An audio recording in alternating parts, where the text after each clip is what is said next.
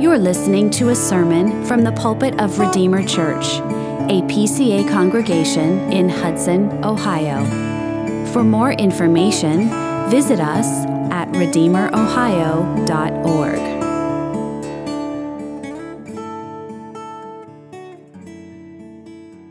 Well, if you would turn with me in your Bibles to the book of Acts in chapter 10.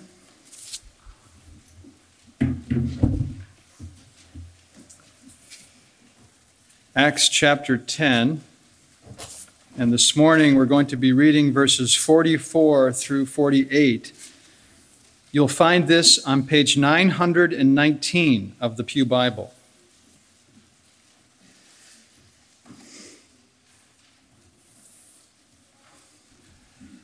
Acts chapter 10, verses 44 through 48. Hear the word of God. While Peter was still saying these things, the Holy Spirit fell on all who heard the word. And the believers from among the circumcised who had come with Peter were amazed, because the gift of the Holy Spirit was poured out even on the Gentiles. For they were hearing them speaking in tongues and extolling God. Then Peter declared, Can anyone withhold water for baptizing these people who have received the Holy Spirit just as we have? And he commanded them to be baptized in the name of Jesus Christ. Then they asked him to remain for some days.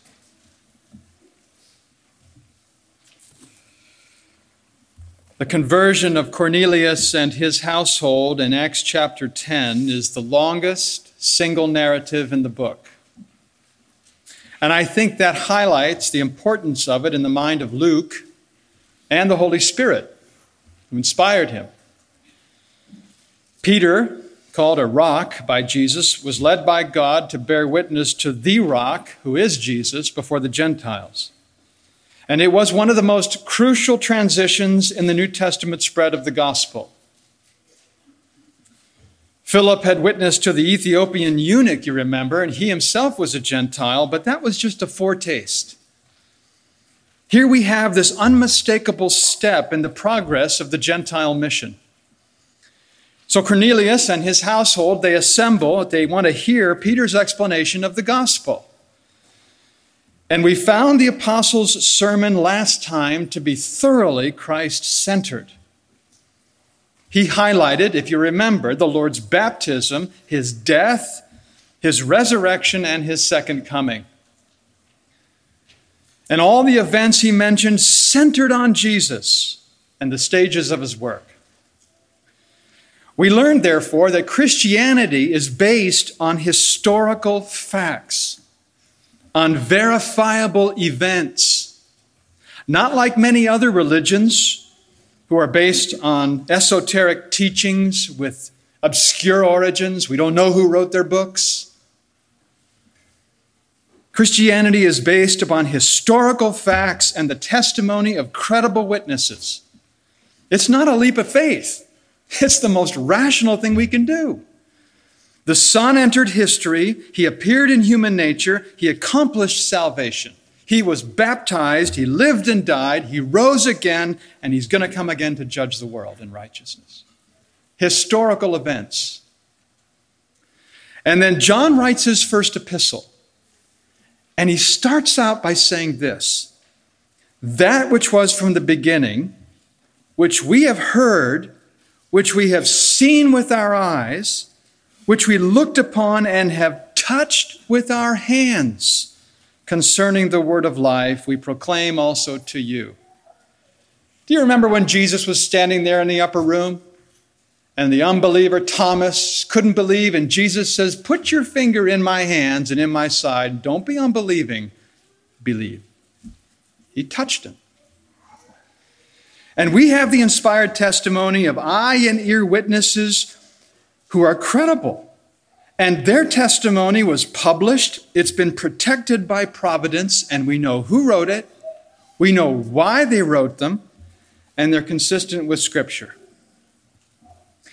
Do you realize that very few people that I know of will, will not believe in the existence of Plato? They accept his writings without question. And do you realize that from the time Plato lived to the earliest manuscript we have from him is 1,250 years. No question. John says if we receive the testimony of men, the testimony of God is greater. For this is the testimony of God that he's born concerning his Son. Our faith rests upon historical facts that Jesus has revealed through the Spirit of God. And God intended for Cornelius and his household to hear these facts from the apostle. And it was while Peter was preaching the gospel that the Holy Spirit fell upon the hearers.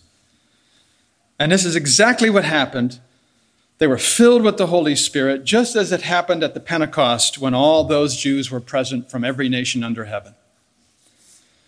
Back then at Pentecost, there was a sound like a mighty rushing wind and tongues of fire, and those 120 disciples were spirit filled and spoke in other tongues. And the very same phenomenon occurred in the house of Cornelius. And clearly, Gentile believers, strangely, have now become equal members in the church. God accepts them as beloved children and full members of the family. And that's why those six believing Jews who came with Peter were absolutely amazed. These were uncircumcised Gentiles, strangers to the covenants, for generations. And yet we're told that the gift of the Holy Spirit was poured out even on them. How surprising. The Holy Spirit being poured out upon the heathen. And these Jews were stunned. It was something they'd never expected. But they could not deny the obvious reality of God's anointing. This is what God was doing. They heard with their ears, they saw with their eyes, nobody could refute it. These believing Gentiles were speaking in tongues, just like at Pentecost. And it was a clear indication that believing Jews and Gentiles are now equal in his sight. The barriers that once distinguished Jew and Greek were being broken down. And God was doing a new work, an amazing work. And the mystery had been revealed. That is to say, Gentiles, you and I, for the most part, I think, Gentiles are fellow heirs, members of the same body, partakers of the promise, the promise of the Holy Spirit. Here was this visible consecration, this public sealing of these Gentile believers, and Christ the King was making clear his will. And so it's no surprise that Peter declared the Gentile believers should be set apart. Can anybody withhold water for baptizing these people? He said. They've received the Holy Spirit. The outpouring Spirit was evidence that these believers were acceptable to God, and the gift was the greatest benefit among all the benefits of the covenant the Holy Spirit. This is what Jesus said before he ascended. He said, Behold, I'm sending the promise of my Father upon you. But stay in the city until you're clothed with power from on high. The promise. Not a promise, the promise, which is the outpouring of the Holy Spirit. He descended on God's people in greater measure than ever before, and now the church, furnished with all of the gifts and graces necessary, can fulfill its mission. The promise the great sanctifier whose influence in our hearts is necessary for salvation. Because apart from the Holy Spirit, we could not recover from our lost and sinful condition. You know what Jesus said The wind blows where it wishes, and you hear its sound, but you do not know where it comes from or where it goes. So it is with everyone who is born of the Spirit. The only way, in other words, that sinners like you and I will ever come to Christ is by the power of the Holy Spirit. Don't let anybody ever tell you differently. He is a gracious sanctifier. Our sinful state is fully known to Him, He enters the soul knowing from the start all of its weaknesses and all of its wickedness. In full view of my corruption, he deliberately takes up residence in my heart. That's grace. And the converted soul becomes his permanent home and workshop because God said, You shall be holy, for I am holy. And the Spirit is not only faithful to his work, but actually, and this is surprising to me, he delights in it. A corrupt individual filling the heart, sanctifying us, preparing us for heaven, and he takes delight in it. That's an amazing thing. And that same spirit fell upon Cornelius and his household as they listened to the word preached. And so Peter said these spirit filled Gentile believers should be baptized because, after all, if they received the inward thing signified, why deny the outward sign? They'd already been baptized with the Spirit, so why not be baptized with water? In other words, if God baptized them, who are we to withhold the water? Because you see, while unbaptized, non baptized, those folks were not yet full fledged disciples. We have to see that. Jesus said when he commissioned the church, Go therefore and make disciples of all nations. How? Baptizing them and teaching them. Those two things. They were saved, they were anointed, they were recipients of God's favor, but an aspect of discipleship was missing. And they had to submit to the lordship of Christ. When He tells you to do something, you do it. And baptism is an identification with everything Jesus said and did. Because the Lord Jesus himself said, Everyone who acknowledges me before men, I also will acknowledge before my Father who is in heaven. But whoever denies me before men, I also will deny before my Father who is in heaven. You see, no one is neutral. There is no middle ground. We are either for him or against him. Those who neglect him or who may be indifferent to him are no different from those who oppose him. That's what he's saying. It's all the same with God. We must confess the name of Jesus Christ. He said in Matthew 12, verse 30, Whoever is not with me is against me. If we are to be delivered from wrath and to be saved for the life to come, we must take him as Lord and Savior. And this we can do, of course, only when the Holy Spirit gives new life in Christ. So, one of the things that you and I learn from this, I believe, is not only something of who God is, but also of what God does. You know, last time from this chapter, we learned that the Lord is no respecter of persons. I think this week we learned that God works through ordinary means. You know, there's some modern people, even in the church, who claim that the old ways of worship are no longer effective. How are we going to reach a generation that's been reared in multimedia? They tell us that preaching is outdated because you and I, we live in a visual age now. What we need are images and videos and pictures. But as the elder read this morning, faith comes from hearing and hearing through the word of Christ. God hasn't changed. The gospel hasn't changed. The method of communicating apparently hasn't changed. He could have conveyed the good news directly without sermons. Perhaps he could have revealed this in a dream or in visions or even by his own voice. But for his own reasons, God has conveyed the gospel through preaching. He did so through Peter's sermon, and he does so today. That's how he chooses to do it. It's how he chooses to do it today. As Paul writes, how are they to believe in him of whom they have never heard? And how are they to hear without someone preaching? It's as strange for me to stand here as for you to sit there, but this is what God tells us to do.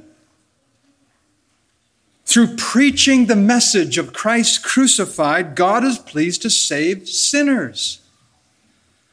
And it was by means of Peter's preaching that the Holy Spirit was given to Cornelius.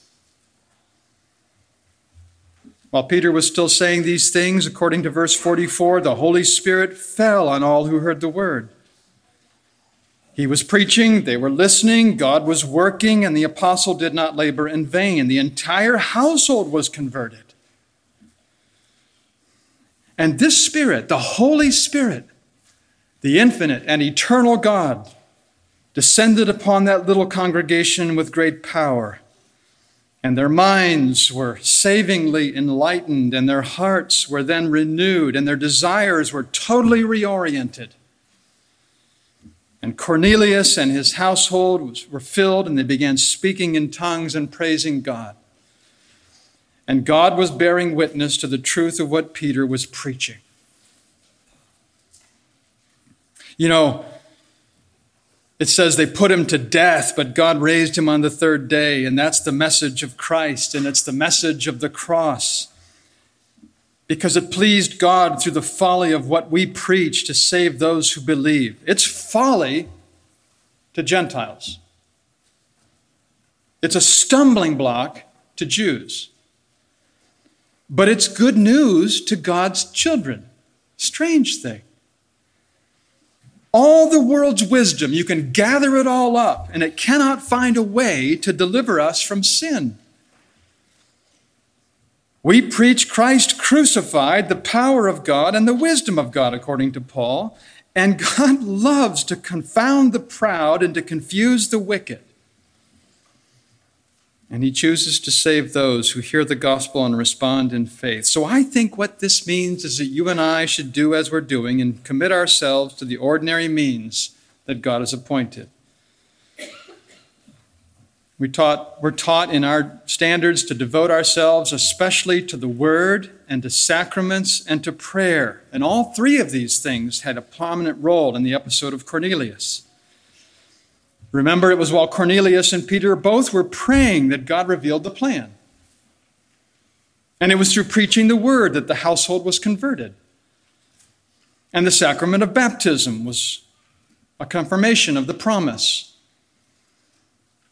And it was just another illustration of how God is pleased to use ordinary, ordinary means. Some say it's too simple. Some say this is too ordinary every week listening to this guy talk every week. We want extraordinary means. And we run to and fro from one exciting experience to another large gatherings and stirring music and motivational conferences. And you know something? The bigger, the better. The more exciting, the more successful, right? But that's not how God usually works.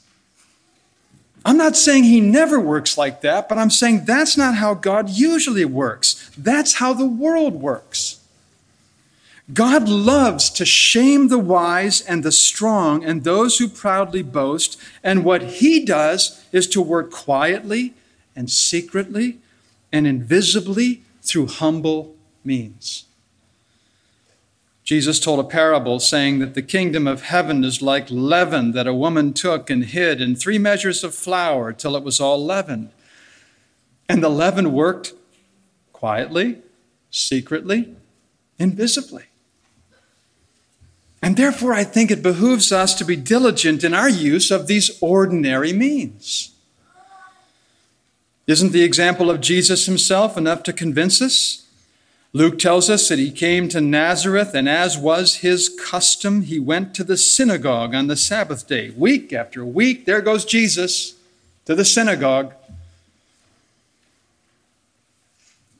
It was the practice of Jesus Christ himself to be at public worship and to partake of the ordinances. And if the Lord Jesus did it, I think we should do it too. The gathered assembly is where God loves to conquer rebellious souls. It is in the outward and ordinary means that you and I get a taste of heaven. This is where the Lord takes delight in the fellowship of his people. Psalm 87 2, it's a very strange, but it's an important verse.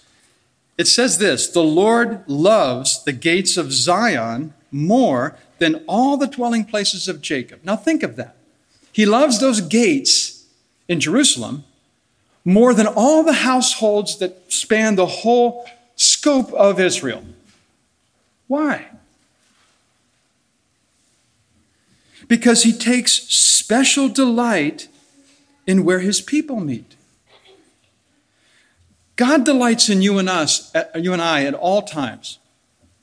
But he especially delights in the gathered assembly.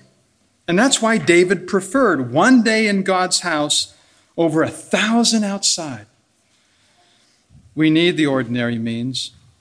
And I think one of the implications of this has to do with something prompted by COVID. You know, in the shutdown, many churches developed live stream services, and it was a blessing, a real blessing. And that was a period in which it was necessary to worship virtually, online. And for important medical reasons, some people should continue to do so. We understand that. We're thankful for the technology.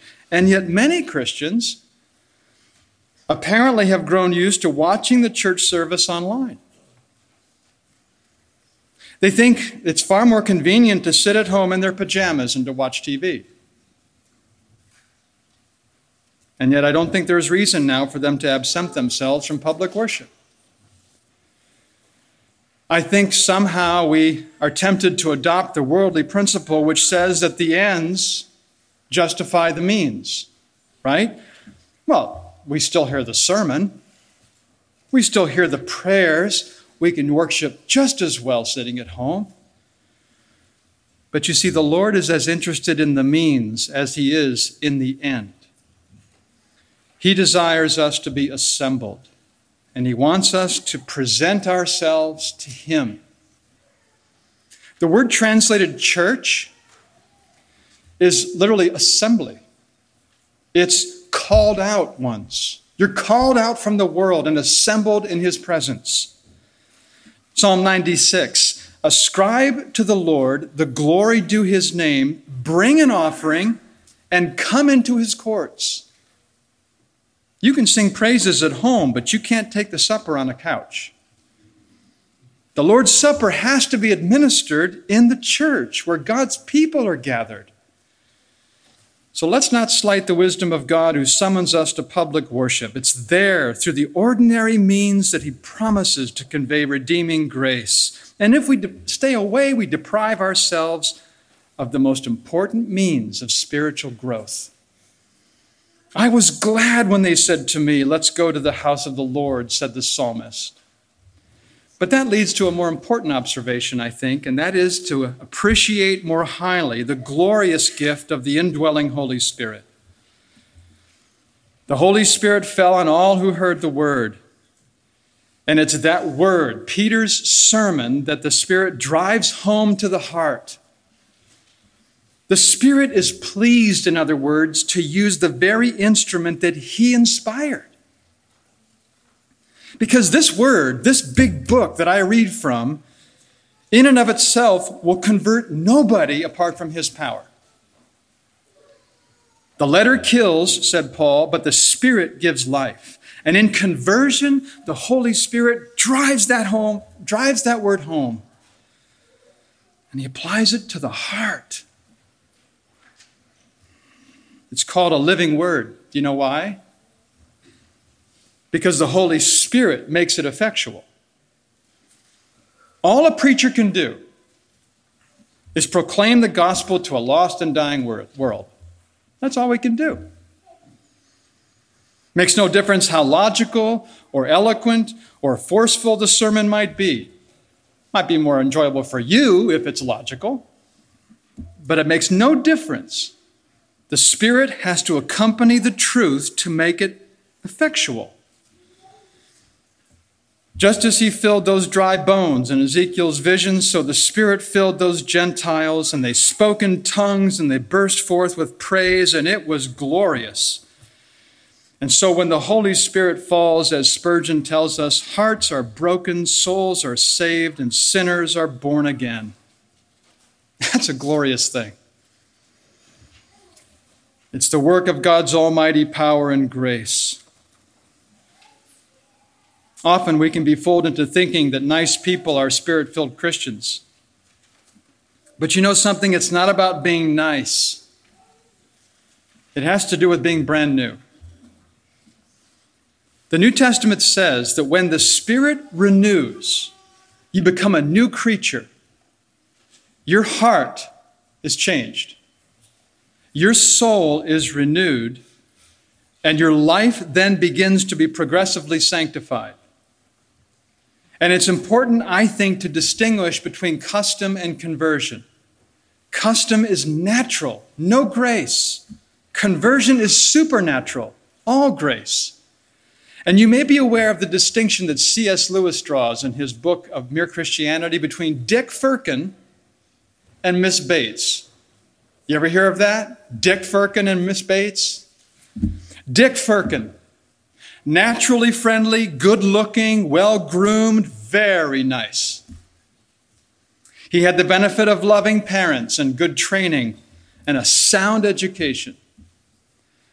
Dick Firkin is naturally charismatic, and people flocked to him. And of course, in this world, he became very successful. Miss Bates, on the other hand, naturally cranky, unkind, rude, and downright prickly. Her parents were divorced when she was at a young age. She had been neglected, left to herself, did not receive good training, Nevertheless, God, in his rich mercy, for reasons known only to him, reconciled Miss Bates to himself through Jesus Christ. Even after conversion, Miss Bates struggled against sinful habits and she had to fight hard to follow Jesus.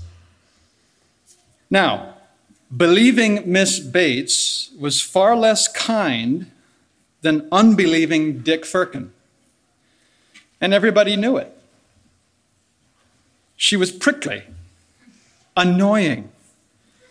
He was the kind of guy you'd love to spend time with. But his being nice was not the fruit of genuine Christianity because he didn't believe. She had a long way to go before she would ever be as nice as Dick Firkin. He didn't have a mustard seed of faith or grace in his unbelieving soul. She had been born again, and she had been renewed by the power of the Holy Spirit. And on the day of judgment, mind you, nice Dick Firkin is going to be condemned for rejecting Jesus. But on that same day, stumbling, bumbling, prickly Miss Bates is going to be welcomed into heaven with these words Well done, good and faithful servant. Enter into the joy of your master. Because you see, despite her lack of charm and refinement, she loved Jesus. And she worshiped him, just like we're doing this morning. Each of these people had certain temperaments from natural causes. Dick was nice, Miss Bates was not. But she was a follower of Jesus. She had been born again by the supernatural power of the Holy Spirit, and that makes all the difference. So, the question I leave with you this morning is simply this Does the Holy Spirit dwell in your soul? He's willing. Invite him, he'll come. Amen. Let's pray together. Father, we thank you for not only the ordinary means of grace, which you surprisingly are pleased to use in the conversion of sinners and the building up of believers, but also for the Holy Spirit, who fills our hearts and minds in assembly, who enables us to love Christ and to follow him, however imperfectly. We pray that He'll enable us now to sing praises with hearts that are filled with joy and gratitude. For we ask it in Jesus' name. Amen. Thank you for listening. For more information or to connect with us, visit us RedeemerOhio.org.